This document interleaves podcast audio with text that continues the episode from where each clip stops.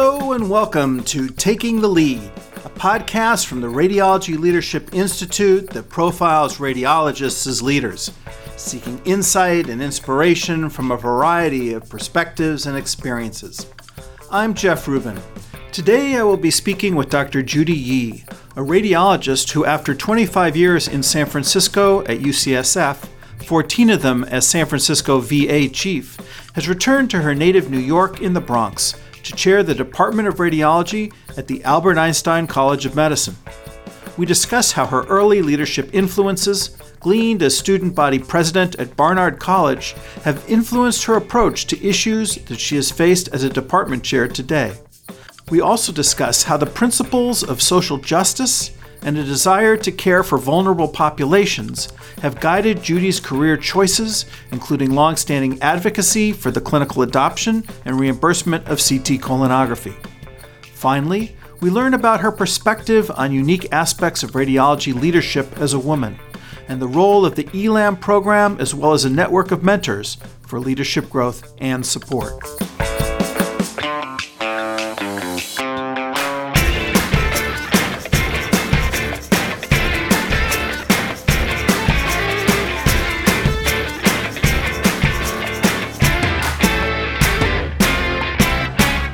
Judy, welcome. Thank you. It's a pleasure to speak with you.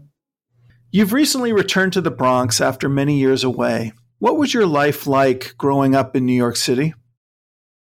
I'm thrilled to be back, and I grew up really in the heart of New York City. And it's a dynamic place to grow up in. I, as a teenager, we moved into Riverdale, and I attended the Bronx High School of Science. I think that that had a, a major impact on my life in that it instilled in me curiosity and creativity. And those have been two sort of lasting mantras in my career. After attending uh, that high school, I realized that I really wanted a career um, in the sciences living in Manhattan is an experience. I think you experience both, as I mentioned, the dynamic aspect of living in a city that truly never sleeps. There is interaction with multiple cultures and support for creativity. Judy, what aspects of your family life uh, can you tell us about that might have influenced you growing up and that continue to influence you today? Well, I come from a working class family. So my parents, there were five kids. So my mother spent most of her time at home taking care of the kids. My father worked in the restaurant business. He owned a, a restaurant actually.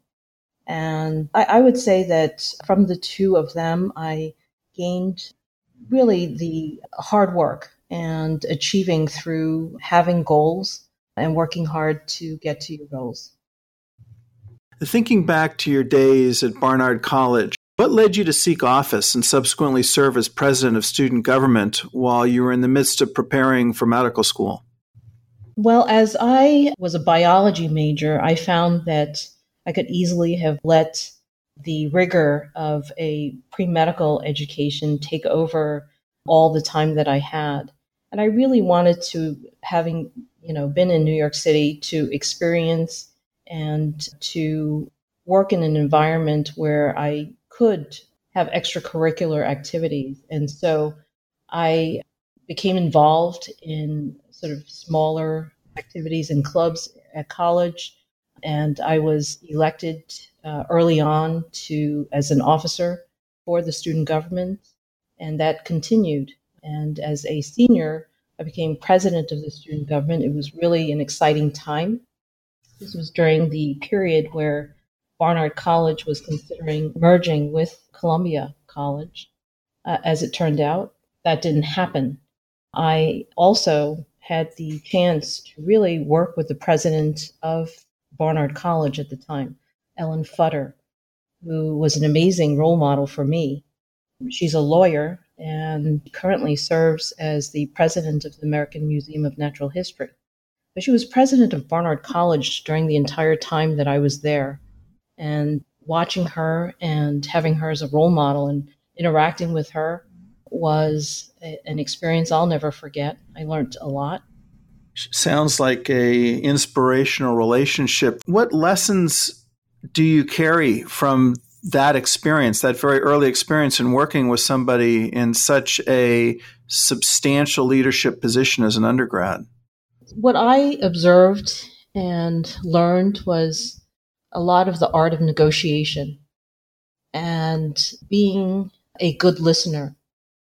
And it's only in being a good listener that you can make, I think, the best decisions in difficult situations. Ellen was a an amazing role model in that she had a very even tone, never became ruffled in tough situations, and to this day, I still uh, remember our conversations and observing her interactions. Is there a particular interaction that you recall, particularly around a negotiation, that uh, really uh, exemplifies, you know, what you're uh, referring to in terms of her leadership style? Well, it's the negotiations that she carried on uh, with Columbia College, her negotiations with uh, students and her interactions with students. The student government can sometimes be very vocal and, and somewhat difficult. And she had the ability to really, as I mentioned, listen to us and listen to what the issues were and help guide us in the right direction. So that it made us feel as if we did have a true voice and that we had a say in uh, student life. Have you found yourself in a position where you have been working with people similar to you as an undergrad in trying to help calm a perhaps an, an angry uh, or upset group and have called upon her negotiation style?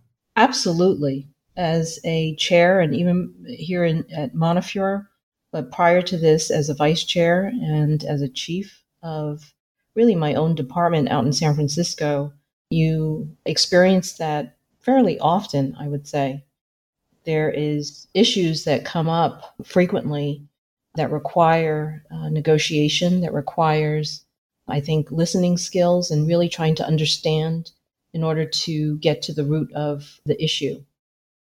It's not always easy because, and, and in particular, when there is multidisciplinary issues that arise or different groups of people who come together who have differing opinions that could be diametrically opposed and you're the deciding entity you have to really listen to i think the two bodies and decide what's best.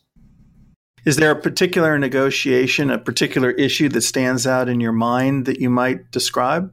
I would say that this has come up in the setting of some of the turf battles that we've had to deal with in radiology as a group, but more locally in dealing with issues such as with surgery and in dealing with some of the interventional procedures that traditionally had been under radiology that surgeons now are performing. And coming to a, an agreement as to the best in terms of patient care, who's the best to perform the procedure and who is appropriately trained and best trained, as well as dealing with all of the downstream financial issues that arise. So that seems to come up as it has come up both on the West Coast and the East Coast. Those are thorny issues, no doubt. It's a rare experience to return to your radiology training program as department chair.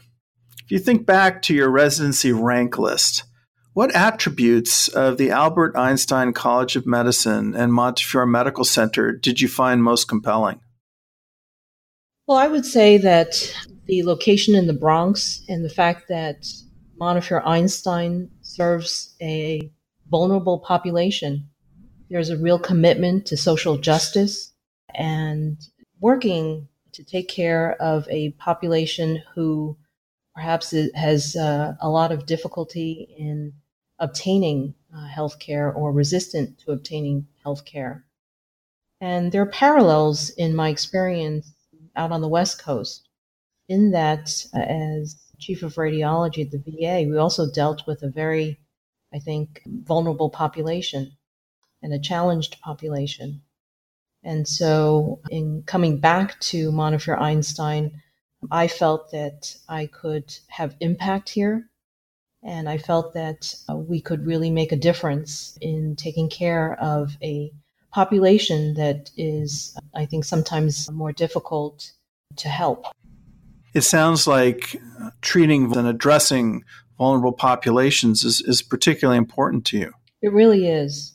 And I think that that uh, comes back to the root of the fact that I went to Albert Einstein College of Medicine.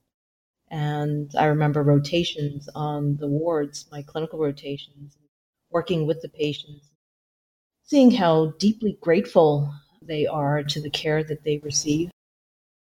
I wanted to bring some of the excellent training that I also and experience from UCSF and the San Francisco VA back to Montefiore Einstein.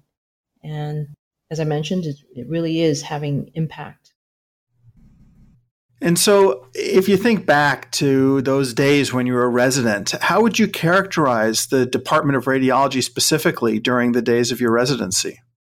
During the days of my residence, it's very different now, I would have to say, in that obviously we have expanded. Montefiore Einstein has grown in size, and there are multiple sites at this point we had, I think, in during residency, we had a tight knit community. And to a certain extent, now that we've gotten larger, it's more challenging. I think that one of my challenges as the chair really is to assure and to make sure that we provide uh, outstanding care at all of the sites. And we have four hospitals and 10 outpatient imaging centers, and we're growing. And so it really is, and a lot of this is new. Whereas before, when I was a resident, we only had two hospitals and very few outpatient imaging uh, sites.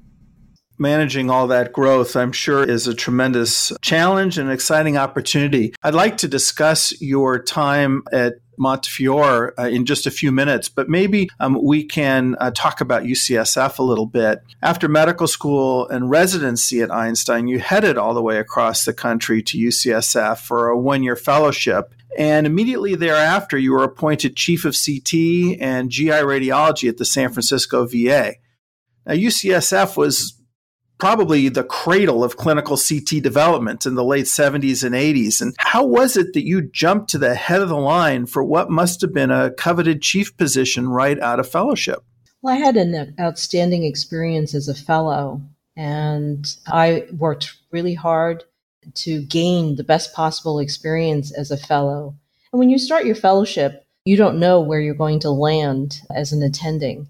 But I so enjoyed my experience and I had great interactions with the attendings that were there. I learned under Alex Margulis, who was another mentor of mine, recently passed, as you know.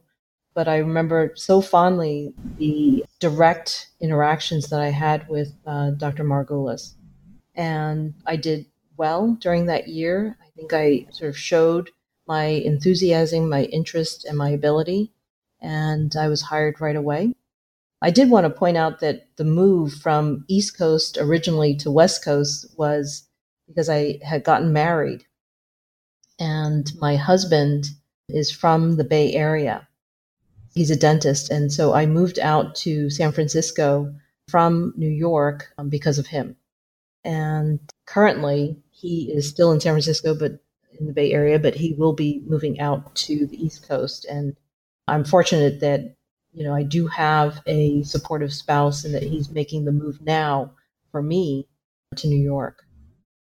It must have been hard to consider going across the country when you had lived in New York all your life. All things being equal, would you have preferred to stay in New York following your residency?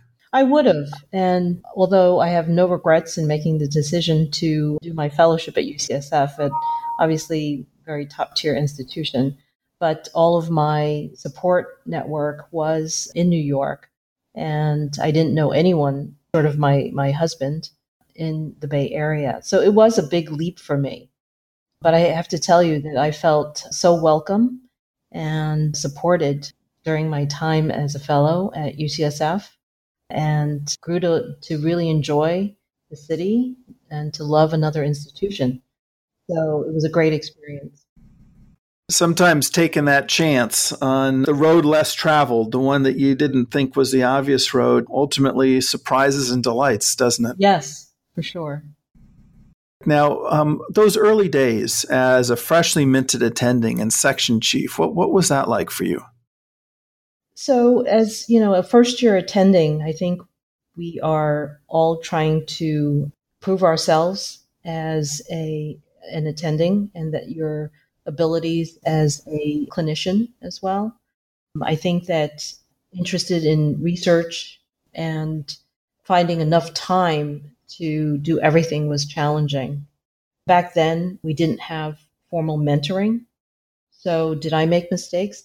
Definitely. I think it made me a better person. I learned from mistakes I made as an assistant professor and have tried to pass that on as I mentor junior faculty at this point, both here at, out on the East Coast as well as when I was chief at the VA in San Francisco and at UCSF. Thinking specifically about your role as chief immediately following your fellowship, can you recall any instances where your leadership was tested or where you found it particularly challenging or a phenomenal opportunity early on to exercise leadership?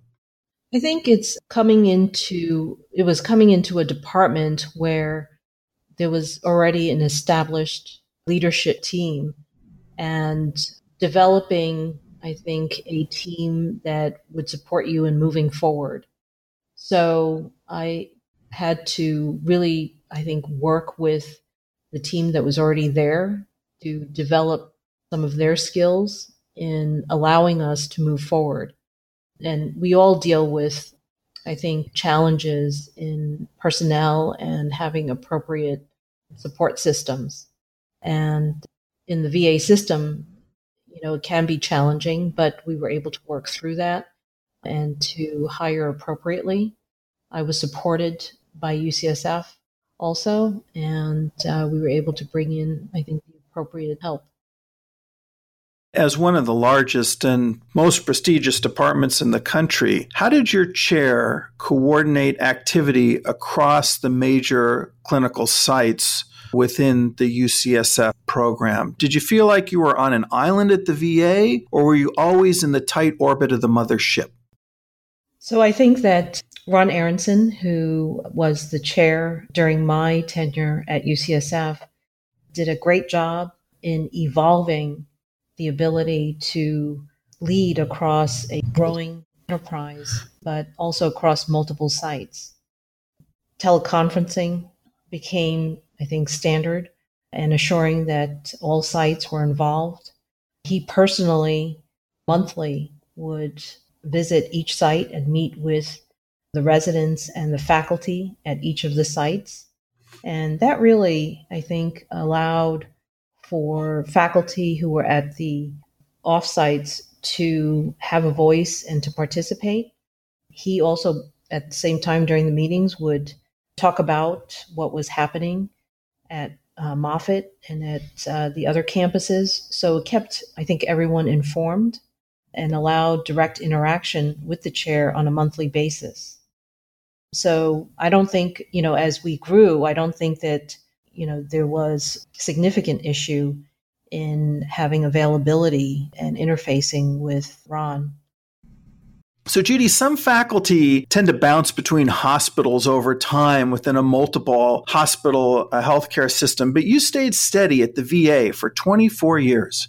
What was it about the VA that kept you there?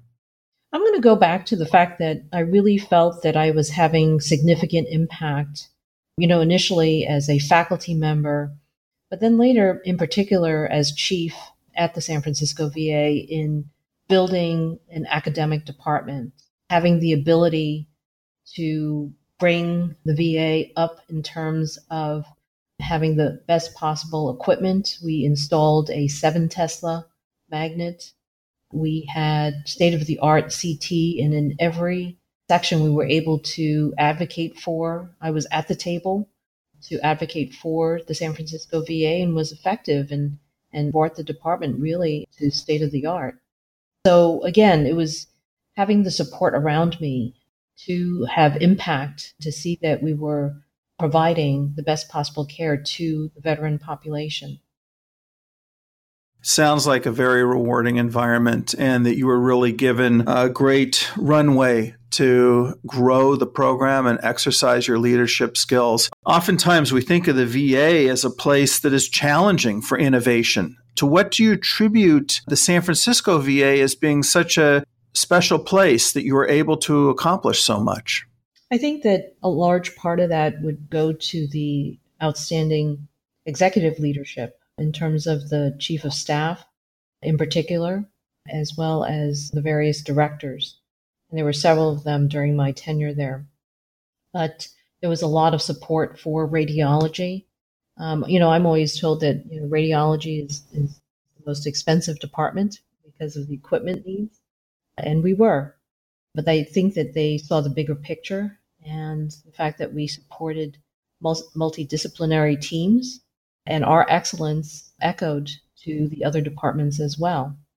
So I think it was really having excellent executive leadership who saw the value of imaging and, and radiology.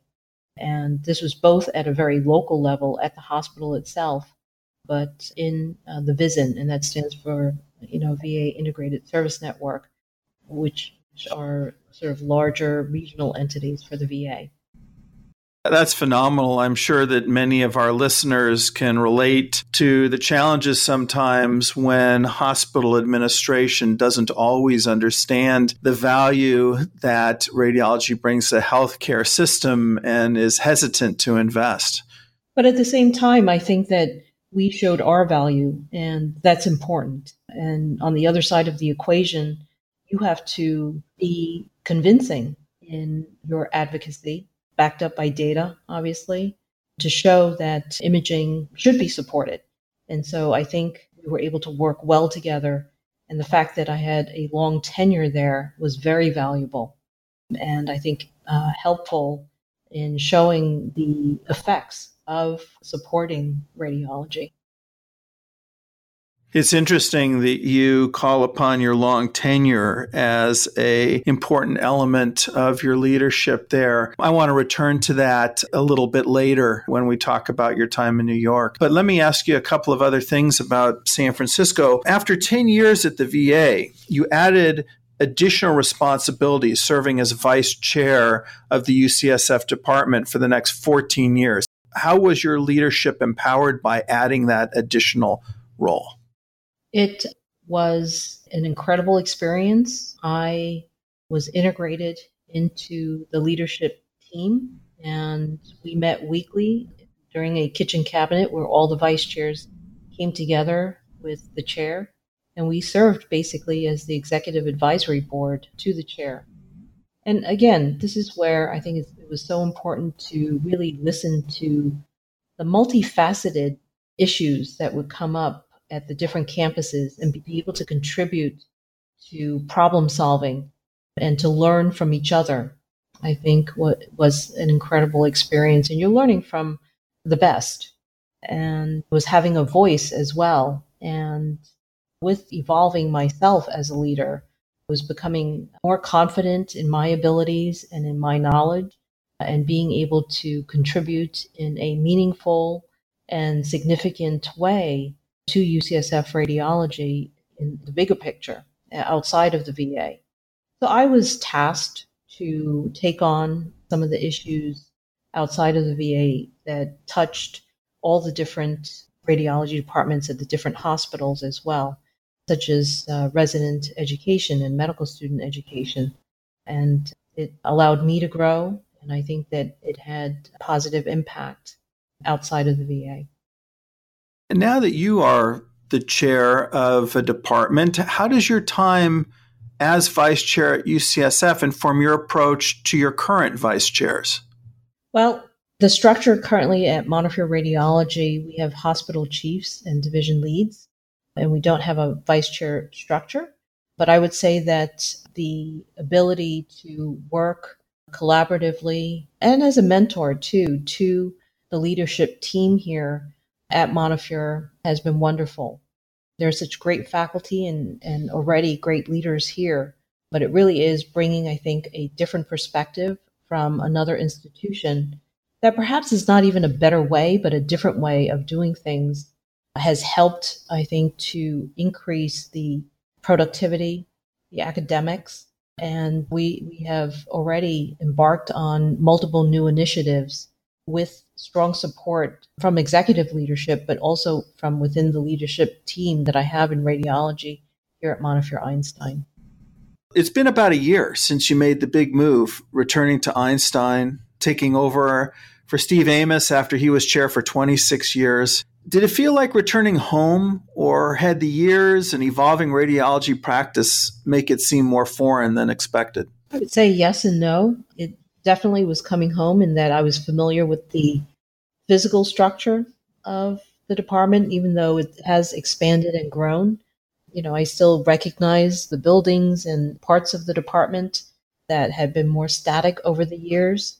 I would have to say, though, that uh, Steve did uh, an amazing job in moving the department along over the years. I'll say some of the faculty who were here when I was a resident are here. And so that was comforting to, to see familiar faces as well. So there's a lot that's the same, but I would say that this is a modern day, current academic radiology program. So what early steps did you take upon arriving to help achieve a smooth transition or even in advance of arrival? It's interesting that you asked that because before I arrived, I pulled together a strategic equipment planning committee. And even, you know, during uh, the process of negotiations, I learned about the faculty, some of their interests, who, who might be good to, to contribute to such a committee. And so that committee was formed when I landed here and we hit the ground running. And so before, so I started last year in September and I celebrated my one year anniversary just this past weekend. But we were able to start right away in developing a strategic plan for equipment upgrades and replacements and new equipment. It's a five year, three phase plan in the first phase already, we have ordered multiple high end equipment for the department, and some have already been installed. So that's really going very well. And again, I have to credit the health system and the executive leadership for their support in allowing us to do this because, as you can imagine, it's uh, a costly endeavor, but needed. We also you know, the Montefiore initiative of Montefiore doing more, that's sort of the logo and that's the overriding sort of uh, mantra for Montefiore. And when I started, I realized that in developing patient centered radiology, which is a real interest of mine, we developed a radiology doing more initiative and really developed separate buckets of areas that we wanted to focus in that would help us with becoming more patient centered. The idea of developing a strategic planning committee in this process, even before you arrived, is tr- terrific. And uh, I-, I wonder if you might comment on the composition of the team that you pulled together. Was it exclusively people from within the department, or what approach did you have to reaching beyond the department to assure that the priorities developed would be acceptable across the institution? So, yes, we have the multiple sites and so I have the hospital chiefs from the various sites, but also we have participants who demonstrated their ability to understand and have might have recently been hired, but who have used equipment at other institutions. We have IT on the team, and it actually is a very functional group. We have uh, some site managers as well. So that includes some of the lead technologists are also on the committee. So we really wanted to have representation at multiple levels. and to get the input of those who are on the front line as well as those with the expertise. How about clinicians? Do you have any of them on the committee? We do not. And that's an interesting thought. I think that in the first round of this, we wanted to really have it more uh, radiology focused. But I actually like that idea of having uh, non radiologist clinicians on, on the committee. Judy, what was the role of mentors in easing your transition and informing your strategies early on? I truly believe that one should have multiple mentors. And, you know, we make the differentiation between mentors and sponsors. And throughout my career, I've had multiple mentors, probably fewer sponsors, but I actively seek the advice of executive leadership here. And I think that that's another thing that, that I think has made my transition really fairly smooth is that I had meetings with the COO every two weeks when I first landed, and that happened for three months. And then after three months, for the next six months, it was at monthly intervals. And then now it's uh, every three months. So it's sort of a graded plan in making sure that I had enough support and who I could go to with questions. But I reached out to my fellow chairs out here at Montefiore Einstein, and I have to say that they are the best. They have given me advice, often unfiltered, which has been very, very helpful in my first year. And I owe them a lot of gratitude, but it's been great networking. I feel like we have been able to start some specific initiatives because of the great interactions that I've had with my fellow chairs that touch the different departments. So I am constantly looking for and seek the advice of both mentors and sponsors. Yeah, it's it's terrific and terrific that you recognized early on the value of reaching beyond the field and uh, beyond people who have advised you in the past and recognizing that sometimes reaching out laterally and you know developing those relationships with the other chairs can be so important in helping uh, to both increase your familiarity with the institution but to help to move your agenda forward.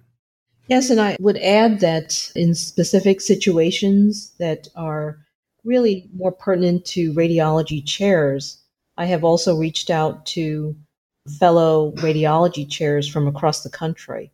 A lot of them I have had great relationships with and are friends with from across the country. And when I have a particular issue that is more amenable to, I think, a radiology chair and a radiology issue, I have reached out specifically to other radiology chairs from across the country uh, to bounce uh, the issue off of them and to see how they would deal with a particular issue. There's, you know, I joined SCARD and have found some of the, uh, there's a email list where you can send in issues. I've looked at all of the issues that have arisen that I think as chairs experience in common, and that's been also very helpful. Yeah, no doubt. The sense of community is really important, and having the availability of all the chairs through SCARD uh, can be very uh, helpful. You recently completed the ELAM leadership training program at Drexel University. Can you tell us a bit about what that was like? Well, actually, I haven't completed it. I'm actually embarking on it, but we've already started. And for those of you who don't know what ELAM is, it's an acronym that stands for Executive Leadership in Academic Medicine that's run out of Drexel University.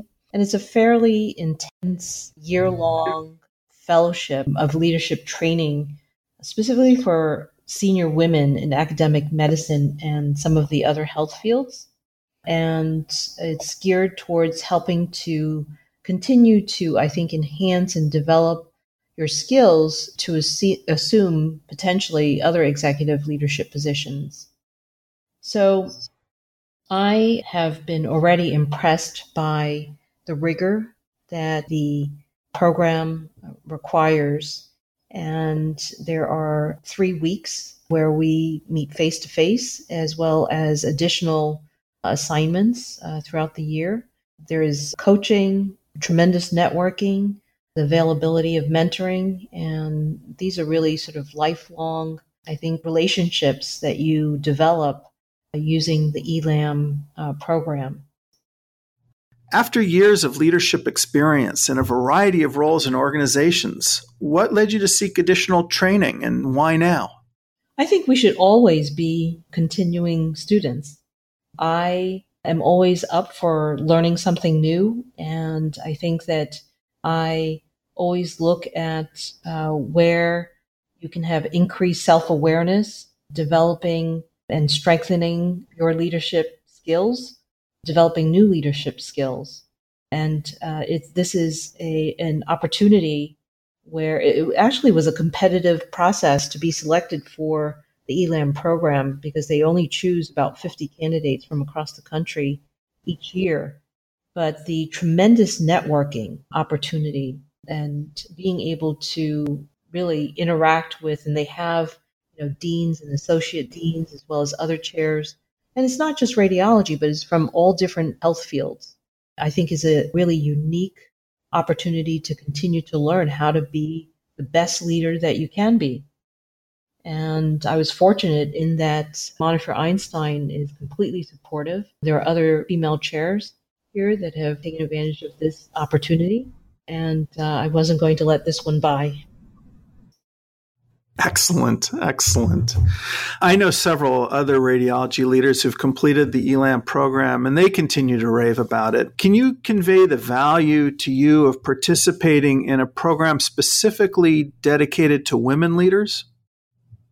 Yes, so I think this stems back to my experience having attended Barnard College, which is an all women's college in that when you work in an environment or when I attended a college where it was predominantly a female student environment, although we did have interaction with Columbia College, it I think it sets you to be very focused. There is competition, but it's in a I think in a very healthy way. You have female role models and the networking, as I mentioned, is crosses hospital lines, it crosses departmental lines, it crosses state lines. So this really is more of a national networking with very top tier already women leaders. And I think that having the ability to learn directly in the time that we have is, is very focused. And there's tremendous support amongst the women for each other in that environment. You can I think express yourself in a, a in a way that uh, others can easily understand, having often experienced it themselves.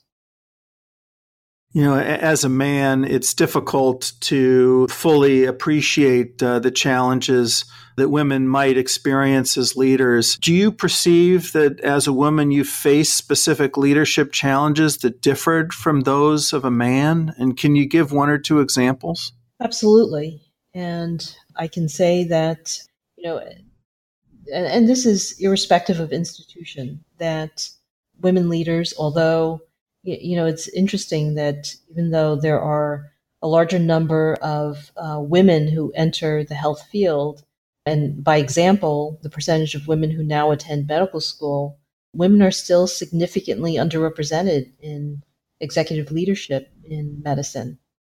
So, you know, just ballpark numbers, when you look overall at assistant professor level, about 50% are women.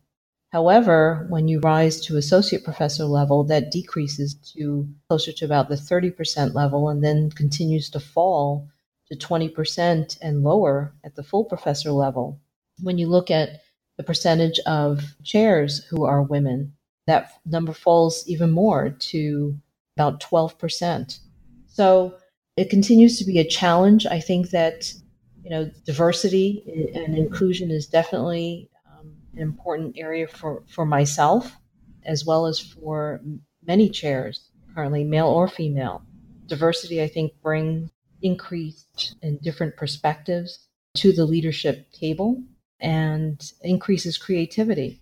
And that's uh, demonstrated not only in medicine, but in all fields in terms of having uh, experiences, um, you know, it's interesting because, that you asked that question because I've always sort of continued on my leadership path, being very focused and not thinking, oh, I'm a woman and I should do it this way. I tend to uh, be a very direct person, but to do what I always think is best, irrespective of being a female or a male leader. I think that sometimes what I have experienced is that the perception is that when a woman leader is a strong leader, that they may be viewed by others, and in particular, potentially males, as being potentially too tough or potentially that they may be harder to work with, which is not the case. So it's the perspective, I think, of others. I try to do what's right, irrespective of being a male or a female leader. Judy, you were speaking about the challenge in seeing women attaining leadership positions as uh, one progresses in academia. And you particularly uh, called out the number of women chairs of radiology departments, as well as full professors, as uh, being underrepresentative of women in academia in general. To what do you attribute this problem? I think it's a multifaceted problem. I think that women don't have as many female role models at the highest levels of academia. And so there is, I think, less ability for them to see that they can do it too. I think that we can do better in proactively mentoring and, in particular, sponsoring women who want to move to the highest level to help get them there. And that's where I think that's the value of, I think, ELAM and other programs that are still needed. I hope someday that we won't need them. But for now, I think that they're absolutely important in helping us to move the needle in having women interested in moving to the highest levels of leadership in academics and to provide the support and the networking to get them there. Be they men or women, what advice do you have for academic radiologists elsewhere looking to move into a leadership position at another university? I would say do your due diligence and speak to many people who are at the institution as well as outside of the institution that you're thinking about going to to really get a sense of at all the different levels the advantages and perhaps some of the limitations. I think that you really need to go to a place where you will be supported by that next level up. So that would be the executive leadership who will ultimately support you in being able to fulfill your vision as you move into another institution. Amongst your many accomplishments, your work in CT colonography has been exemplary. From developing its scientific foundations to its clinical implementation and advocating for its widespread acceptance and reimbursement, you are in many ways the leader of the movement for the mainstream adoption of colon screening with CTC. When thinking back to the CTC pioneers, who have mostly moved on to other things, why do you suppose that you've stuck with it after all of these years?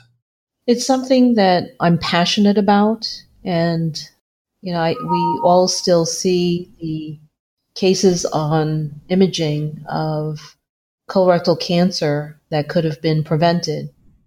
And this is where, you know, I always talk about this, which is that colorectal cancer is very different from other types of malignancies in that we know the precursor lesion. And it's just a matter of getting people in to get screened. And we could prevent colorectal cancer from ever occurring. It's a devastating malignancy. It's a costly malignancy.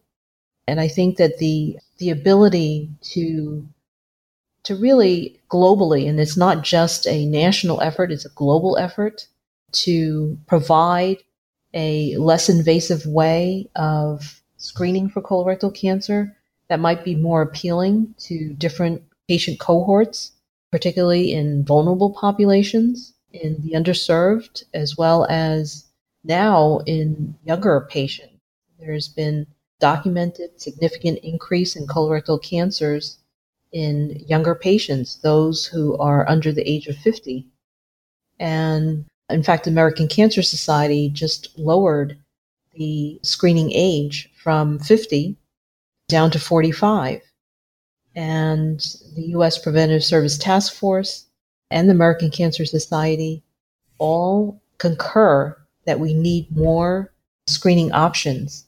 And this is where offering and making available a less invasive test that is more appealing to certain patient populations is critical. And I, re- I really think that we need to move the needle on this uh, devastating malignancy. It's been a long road and a tough road to get acceptance, uh, particularly reimbursement from CMS. How have you maintained your enthusiasm when there have been so many hurdles put in your path? Because I think the science is there. I think that for various reasons, CMS has at times, I think, moved the bar. And, you know, I would like to see CTC treated as some of the other colorectal cancer screening tests have been treated. It's interesting that the USPSTF, under its umbrella A rating for colorectal cancer screening, includes CTC as a valid option. All of the other options are reimbursable by CMS except for CTC, and it really doesn't make sense. So we have moved the needle, I would say, though, in terms of USPSTF, but also the FDA approves uh, CTC as both a safe and effective test. The five largest private payers in this country all reimburse for screening CTC at this point. So there's so much in favor of CTC, and I think that we've done a great job of moving all the sectors, except we need CMS. And if you think about it, CMS applies to the age 65 and above. And again, that is, uh, you can consider a vulnerable population in that they have a higher incidence of colorectal cancer. So it just, it really makes sense for CMS to support uh, screening CTC. Judy, I understand you recently testified before Congress in support of a bill for CTC. How was that experience? That's right. It was, uh, and, and this is what keeps me invigorated. So, last week, Wednesday, actually, a group of CTC experts, as well as patient advocates and ACR, American College of Radiology staff members, convened and we carried out a congressional briefing that I think was very successful. As a result of that, a Senate bill was just dropped yesterday and so now there's a bill both in the House of Representatives and in the Senate supporting CMS re- reimbursement for screening CT colonography. So I think it was impactful. It was the engagement was wonderful and the outcome was was great and we continue to look for additional co-sponsors of both bills now. That's a marvelous milestone. What has been your most rewarding moment as a leader? Wow, that's a, I think there's more to come. but I would say that most rewarding would be becoming chair here at Montefiore Einstein. It has been coming home in many respects and to come back to a place where I think already in my first year I've been able to have impact and to be so supported has been tremendously rewarding. And, you know, I uh, continue on a path forward uh, where I feel that I have significant support at multiple levels. So um, I'm extreme, you know, at the end of the day, you have to be happy coming to work. And I have to say that I am happy coming to work. Judy, you have accomplished so much and been so successful. Looking back, is there anything that you wish you had done differently? I think that because I so enjoy being a chair, if there's one thing that I could have done differently would be to have explored the option earlier on in my career potentially and to be able to have impact at uh, you know another program earlier in, on in my career and don't get me wrong, I mean, I loved my time at UCSF and it was a great experience. I I just so enjoy the role that I'm in now that sometimes I wish that I had started that earlier. Well, it's certainly fantastic to arrive at a place where you feel so good about what you're doing. So, what do you do to unwind? Are there any uh, hobbies or outside activities that you find yourself returning to to recharge your batteries? That's a really good question. And I have to say that, you know, my daughter is currently a senior at Barnard College, which, as you know, is where I attended. And I only have one one daughter, one child. And so when I was in San Francisco and my daughter left to start at Barnard, it it was a different experience. A, it was a bit of the empty nest, and I missed her dearly. I would have to say that I very much enjoy spending one on one time with her. And the lack of that was hard for me. And coming back to New York has allowed me to see her on a much more frequent basis. And if there's one thing I love and being able to unwind, it's to see her. We're able to do things in the city together. We love each other's company. So that is, I would say, what helps me in, in unwinding. Judy Yee, you have been a tremendous example to radiologists around the world through your advocacy, for your focus on vulnerable populations, and for your exemplary leadership. Thanks very much for joining us today on Taking the Lead. It's been such a pleasure. Thank you, Jeff.